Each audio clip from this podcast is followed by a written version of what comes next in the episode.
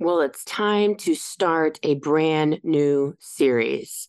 And I have been really, really happy that I did an entire like two months of replays. And it is my one of my favorite seasons, the first season of my podcast of solo episodes. So I hope you really enjoyed all those replays. But today, if you are a human and you are listening to this, this series is for you. So stick with me. Hello, everyone. This is Meredith with a Y, and I am your host, Meredith Willett. Today, we are going to go deep, changing lives, and I am giving you the keys to the castle.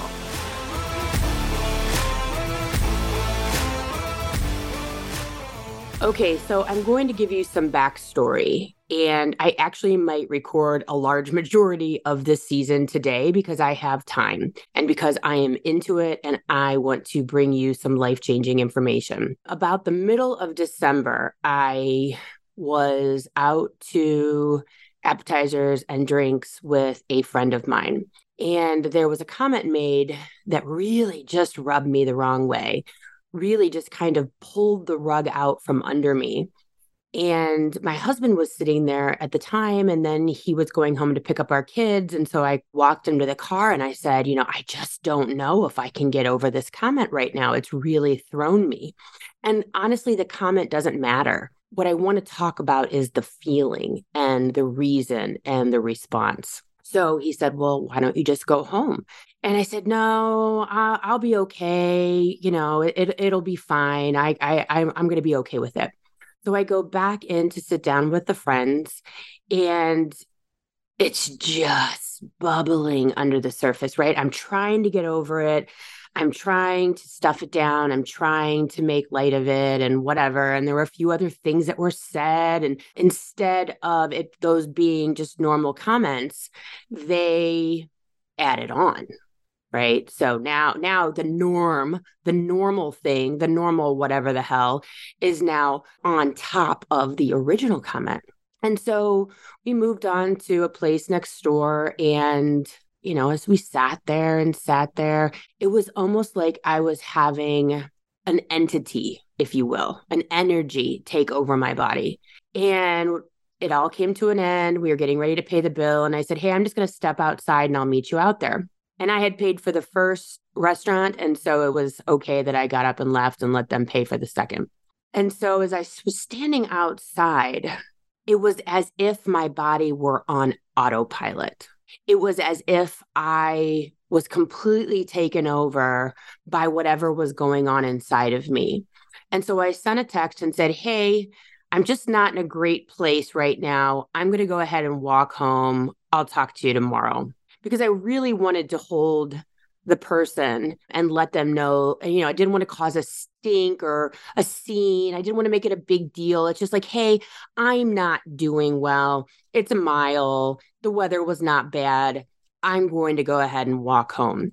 And again, I need to impress upon you this did not feel like a choice. This was not, oh, I'm going to show them or I'm going to let them know how upset and pissed off I am. I was just really trying to like exit stage left. And so I walked home and I got to the park and the friend started calling and I knew I knew that I was not in the right place to have any sort of productive conversation. But the calls kept coming and I was sitting in the park just a few hundred feet from my house and it's about 10 o'clock at night. It's a cool, crisp evening. I'm not cold. I'm not anything. And so I finally decide to answer the phone. Big mistake. And the person just started asking me, like, what's wrong? What's going on? Where'd you go? And I said, I can't talk about this right now. And and they said, No, you I need you to. And I started crying and I explained what was going through my mind. Now inside of this, it was it was interesting because my brain was breaking down what was happening and why I felt this way. At the same time, I was trying to explain it because I didn't really understand what was happening.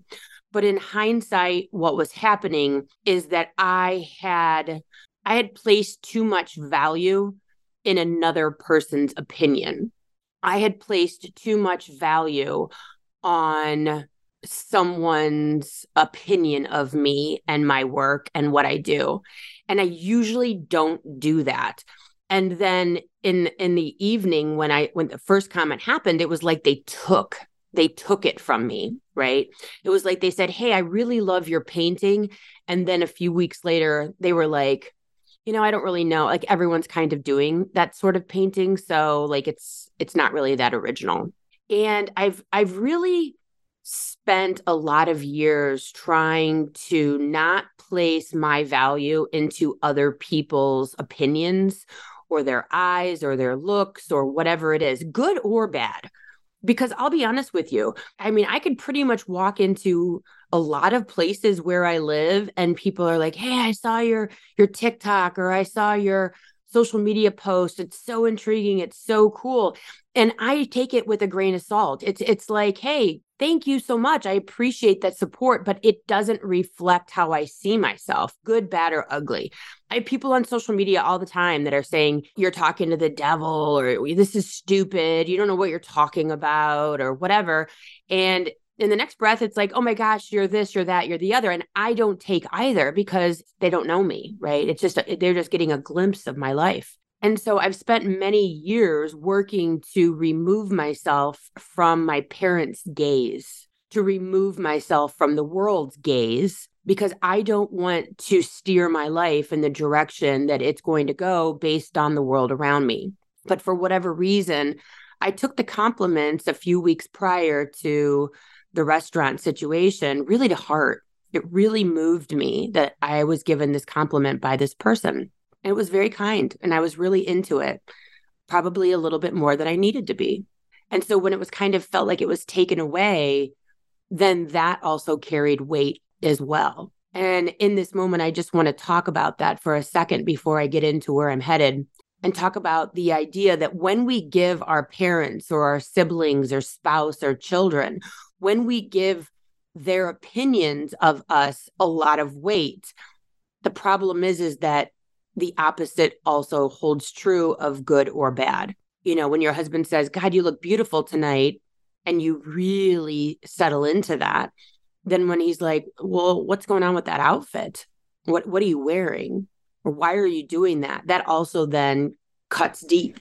And so we have to be super mindful of how we're allowing the world to make us feel.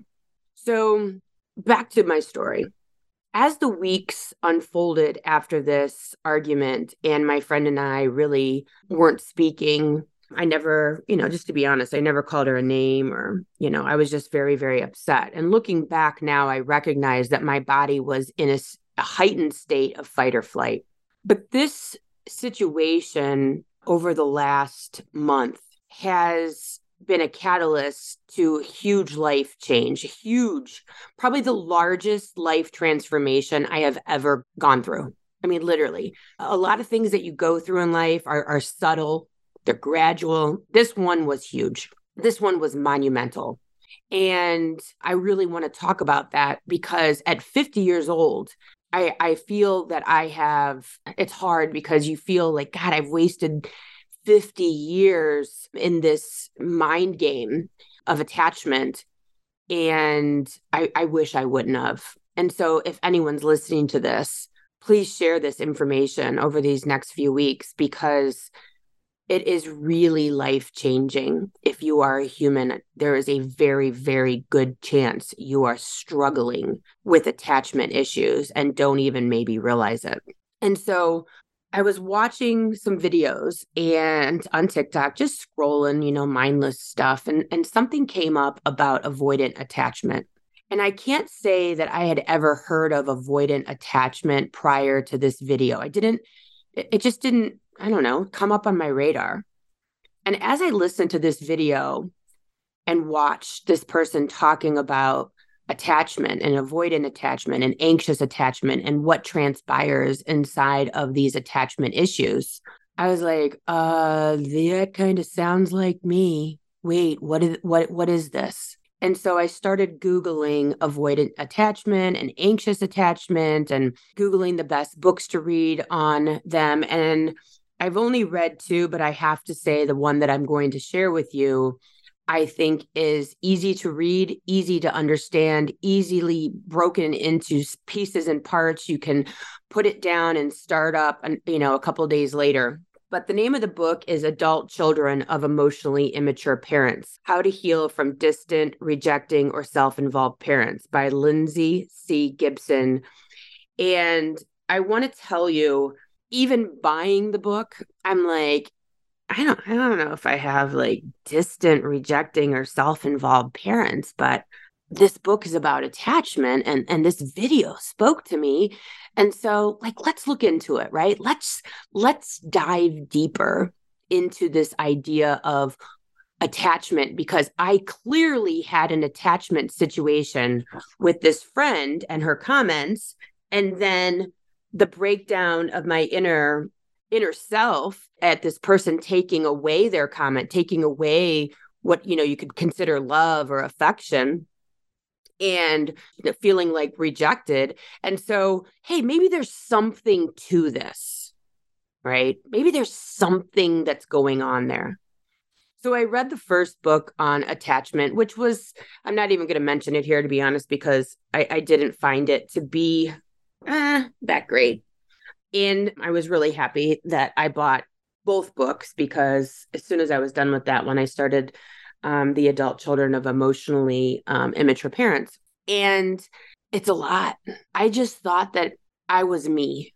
I just thought that the way that I searched for love and affection and, and acceptance in my life was just the way that it is that that that's just normal that scratching and clawing and looking and you don't even realize you're doing it because I know that happiness can be only found inside of myself. Episode one. I know that everything is an, a lesson and a blessing, but there was something going on deeper inside of me that was having a healing fantasy, which I will talk about in another episode of if my mom or dad or sister understands me, if the world understands me, then everything will be okay. And this wasn't this wasn't prefrontal cortex. This wasn't a thought in my mind. This wasn't a decision that I had made. This was more of a feeling in my entire body of acceptance. It just was. And as I've learned over these past couple weeks, because my husband said, well, maybe that's just the way it is when you're around family, or maybe that's just with this one friend, or maybe it's just, you know, whatever. And I've recognized that if there is another human being in an interaction, be it an Uber driver or a Starbucks employee or a friend or a family, if there is another human being involved with me my attachment issues will show up. Because attachment shows up as people pleasing, as being nice, as being self deprecating, uh, allowing bad behavior, um, not having healthy boundaries, people pleasing, and the like show up in many ways. It, it shows up as not being authentic, it shows up constantly constantly. It shows up as being the, the cattle prod that makes sure that you're neurotically on time. If there's another human being involved, your attachment issue is showing. It is showing up because that is the way that you have been programmed to interact with the world. That is the way that you have been programmed to exist around other human beings based on not only your biology because they are showing that a lot of this is shows up in the first 6 months of life but it's also showing up in your nurturing by your family and the world around you. And unless you recognize and work on this shit it doesn't go away. I honestly believe that this book should be mandatory reading for every high school person on the planet because it would solve so many problems politically, medically, socially, raising kids. Because as I've gone on this journey, I'm going to tell you this it has completely changed the way that I parent. Completely. it has been life changing. So, the beginning of this book, I want to talk about emotional intimacy. And I don't believe that we understand how profoundly impactful emotional intimacy is. So, I'm going to read from the book real quick. As children, the basis for our security is emotional connection with our caretakers. Emotionally engaged parents make children feel that they always have someone to go to. This kind of security requires genuine emotional interactions with parents. Parents who are emotionally mature engage in this level of emotion emotional connection almost all the time. They've developed enough self awareness to be comfortable with their own feelings as well as those of other people. So let's talk about that for a minute because I know for a fact that there is a large part of me that has been profoundly emotionally immature for decades. And I'm kind of flabbergasted when I look back at my upbringing and the emotional immaturity. And then also looking at my own self with my children and my own emotional maturity. And so, what is emotional maturity? Emotional maturity is being in a place where you recognize that you are there to hold space, that you are not there to fix the person, you are not there to stop the person or the tantrum or the negative emotions or the crying or the screaming or whatever it is that you are the, just there to show the hell up and I know I've done a podcast on this prior about how my 14 year old has the most amazing way to make me emotionally uncomfortable.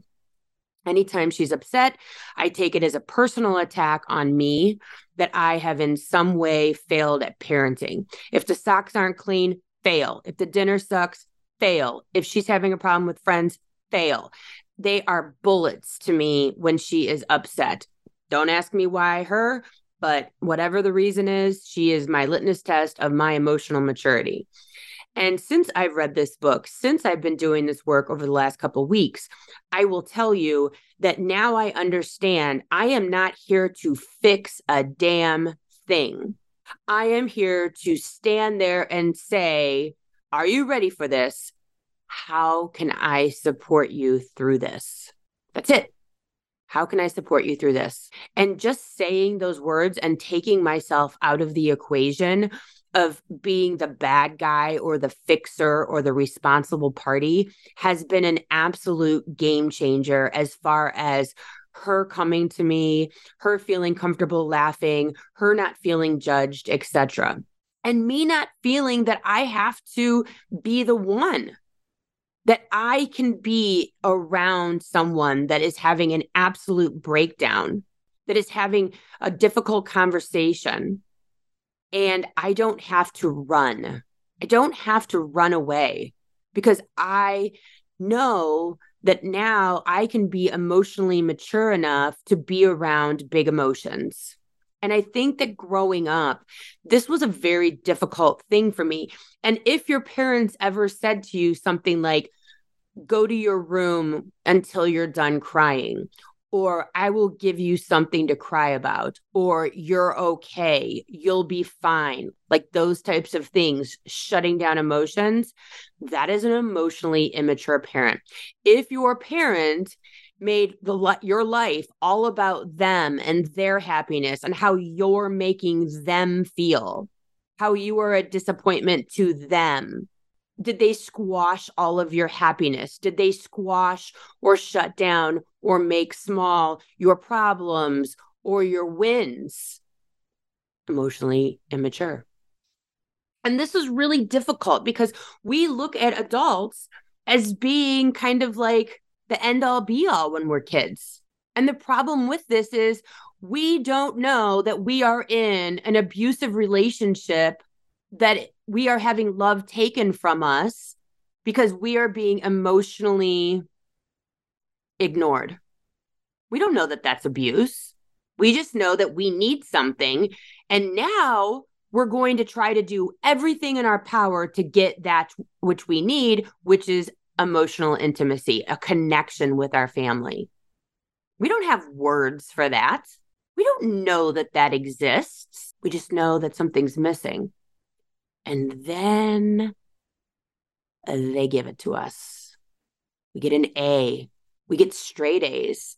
We make the winning touchdown. We're the prima ballerina. Or our room's messy. We get in trouble. We get in trouble with the law.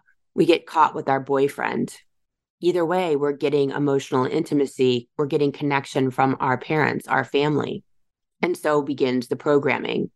Conditioned behaviors looking for unconditional love from the book.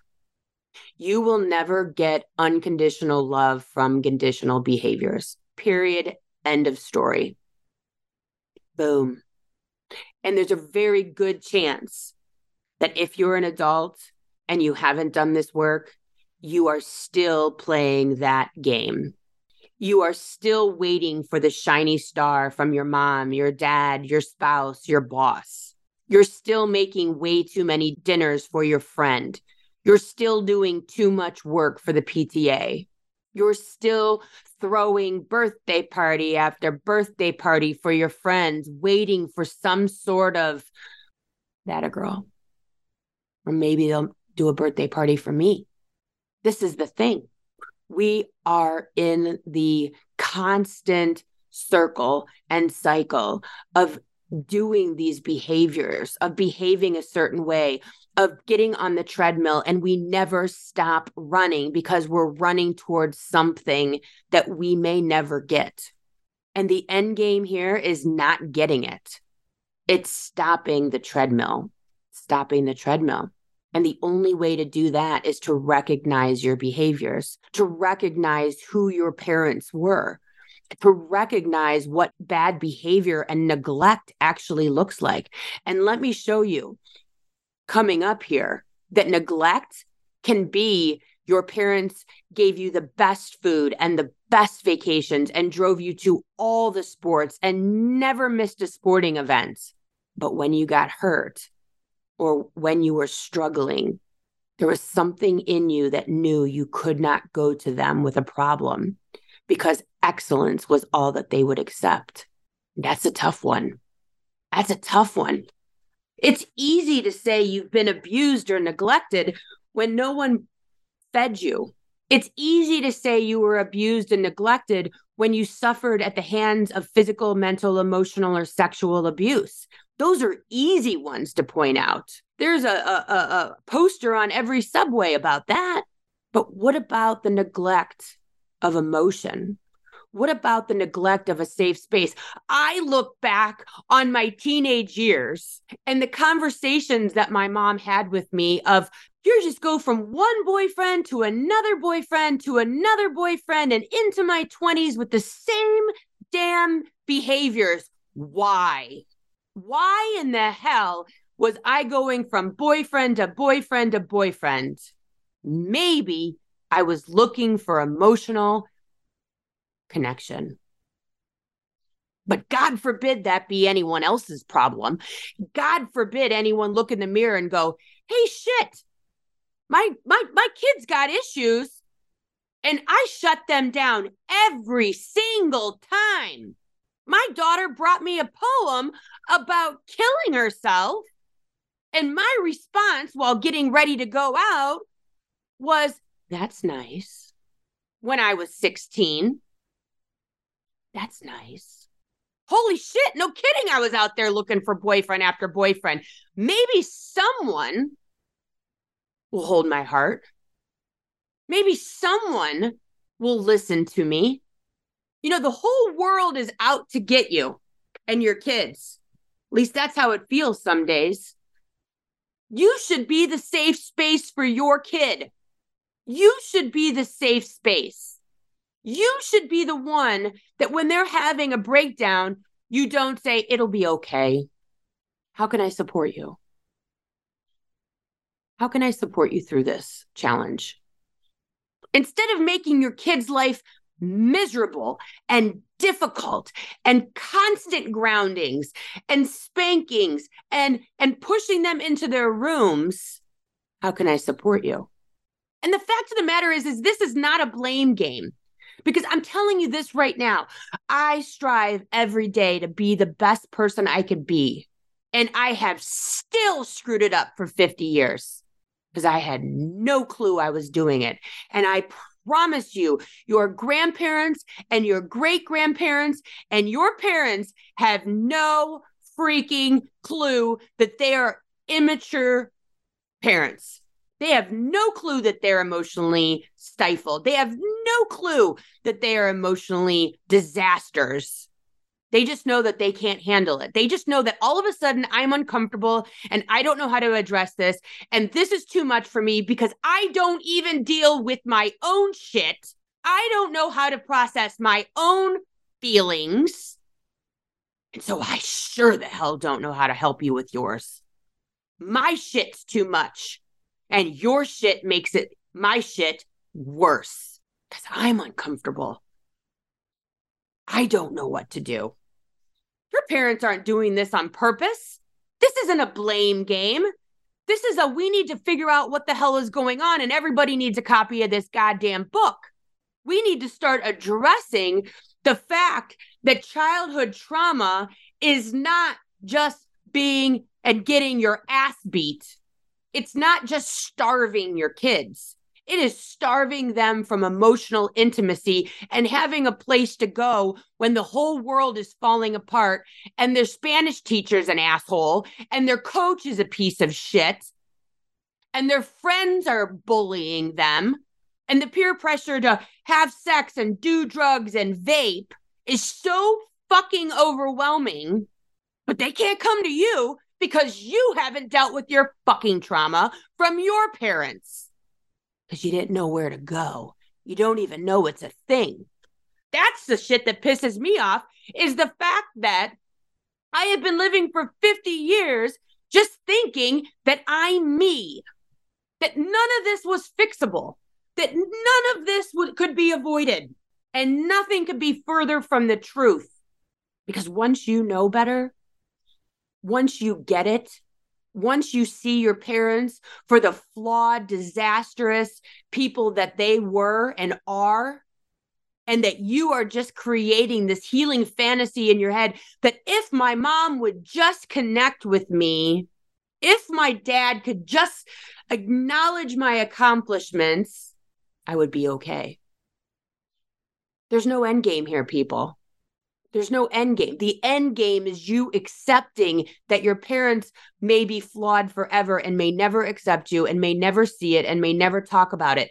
But what's actually driving the issue inside of you, the, dis- the discomfort, the feelings of pain and rejection is looking for something in a relationship that you hope that is going to be there and never might come, might never be here. And don't get me wrong, you know, I think about when I was reading this book, I thought about I thought about this one I think it was Barbara Bush. And I think about certain people that talk about the how their parents were just so there for them. Not just at the game on the bleachers, but didn't put their shit on their kids, right? They didn't make it all about them. They didn't make it like, I just need you to be successful and I need you to create something and I need you to go to college and I need you to be thin. And then as a parent, I will be okay. That is emotional abuse. That is manipulating your kids. I think about parents that aren't like that. I think about parents who can take their kids' issues and sit with it and work through it without judgment, without anger and frustration, without trying to rush it. What? There's people out there like this? That it's not about the parents' alcohol abuse or drug addiction or your mom's latest fucking boyfriend or her divorce or her trauma or her child support. What the fuck? What would that childhood be like? What would it be like if if my mess as a child trying to figure out the planet walked into the house every day and knew that that was going to be the safest I felt in 24 hours and I was allowed to exist exponentially inside of that space. Where are those parents? Because those parents are emotionally mature. They did the work. They are not dealing with generational trauma because generational trauma is the undoing of what's been done generation after generation after generation.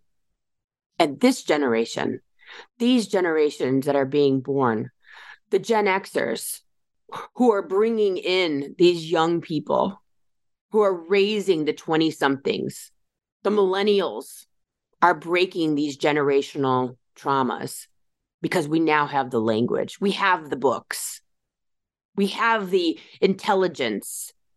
And this, don't get me wrong, this shit, uh, attachment theory, has been around for years. Uh, when looking through this book, this this work was started, I believe it is in the 60s. I remember being a kid and my mom chastising people that read the Dr. Spock book as as being like the the latest greatest psychological bullshit of of its time.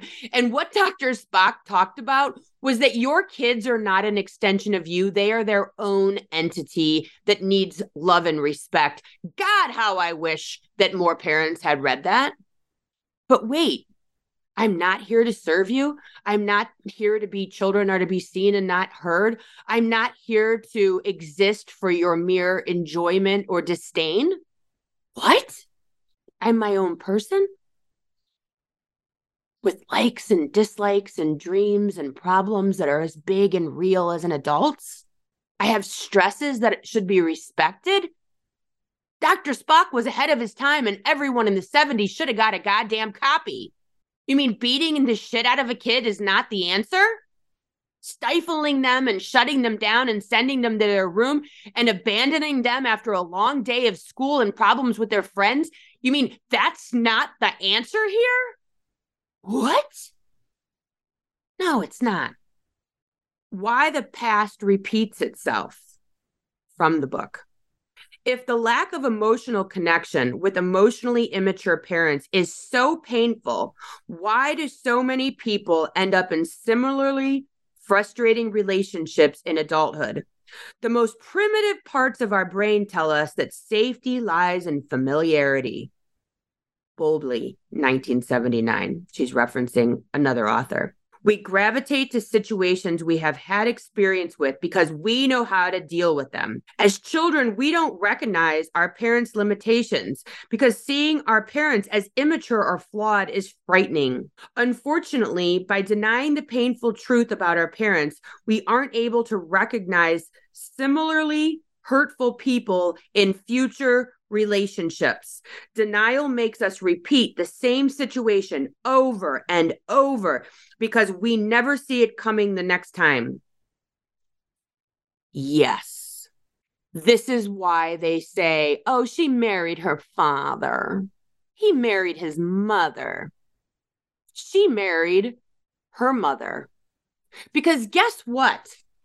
When you are in a narcissistic relationship with a parent, when you are the victim, when you are used to people pleasing and kowtowing and, and and and deferring to everyone around you, because if you just find a space in the day, if you can find the space to continue to make the world around you happy, flying under the radar, don't make waves that's how you learn to exist in the whole world.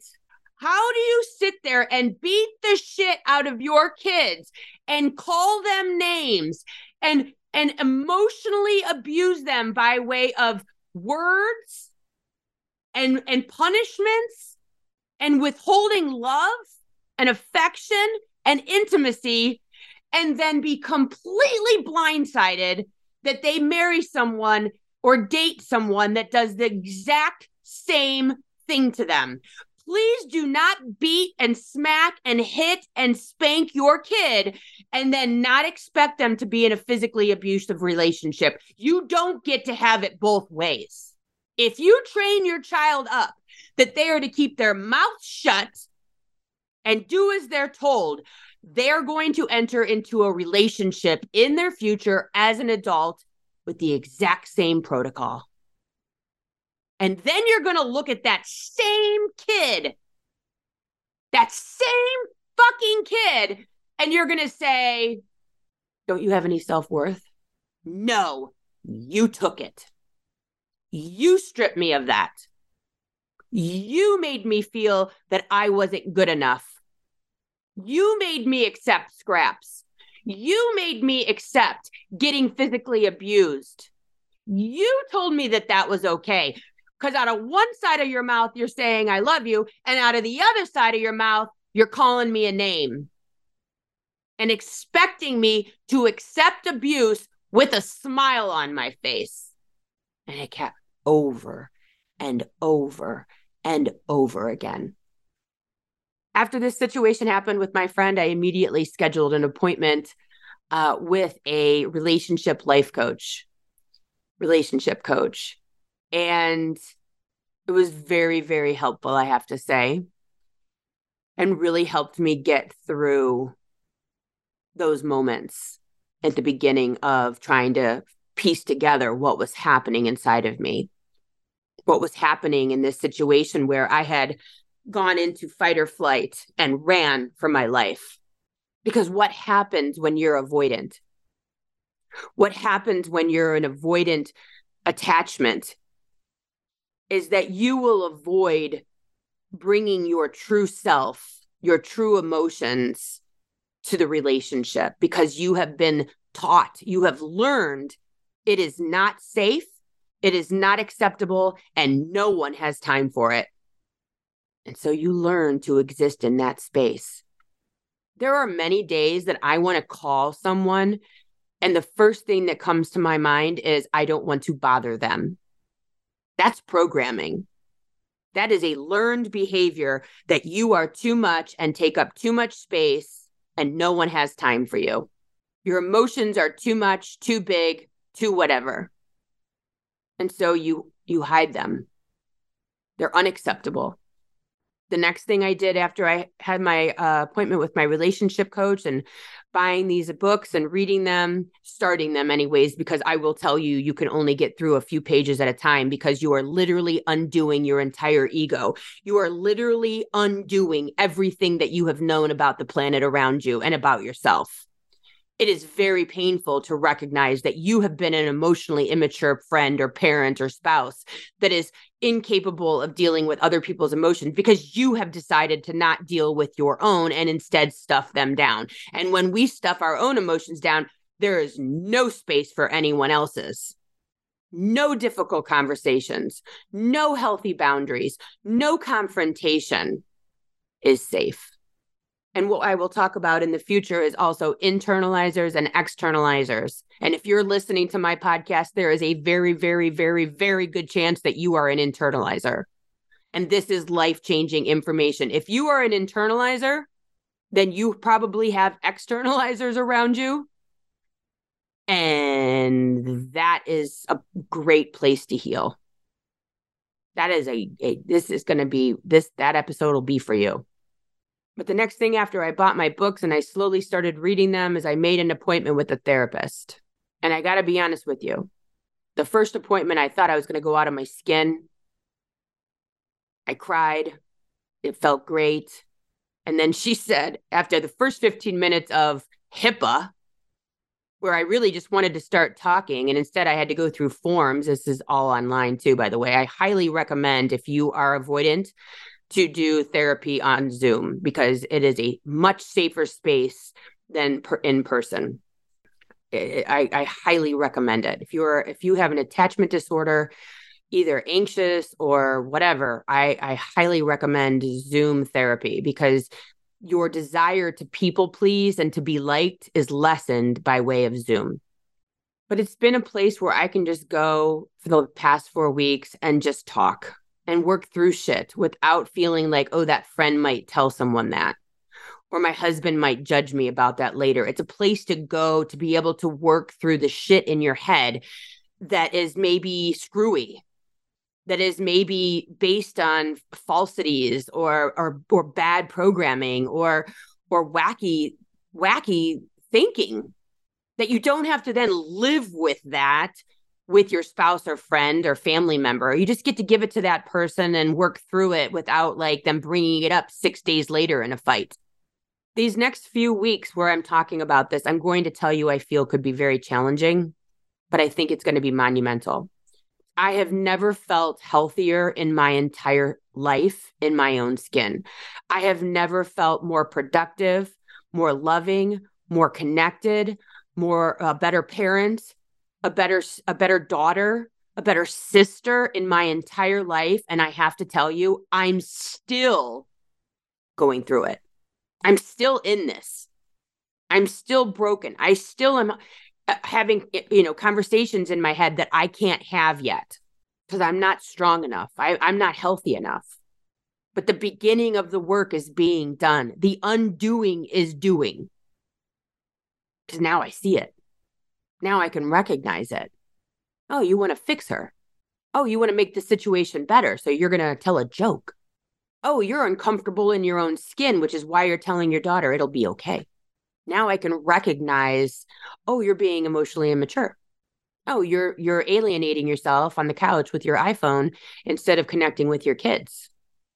Put the phone down. You wanting to be by yourself and self-soothe because that's what you were trained to do isn't healthy. I'm starting to see it.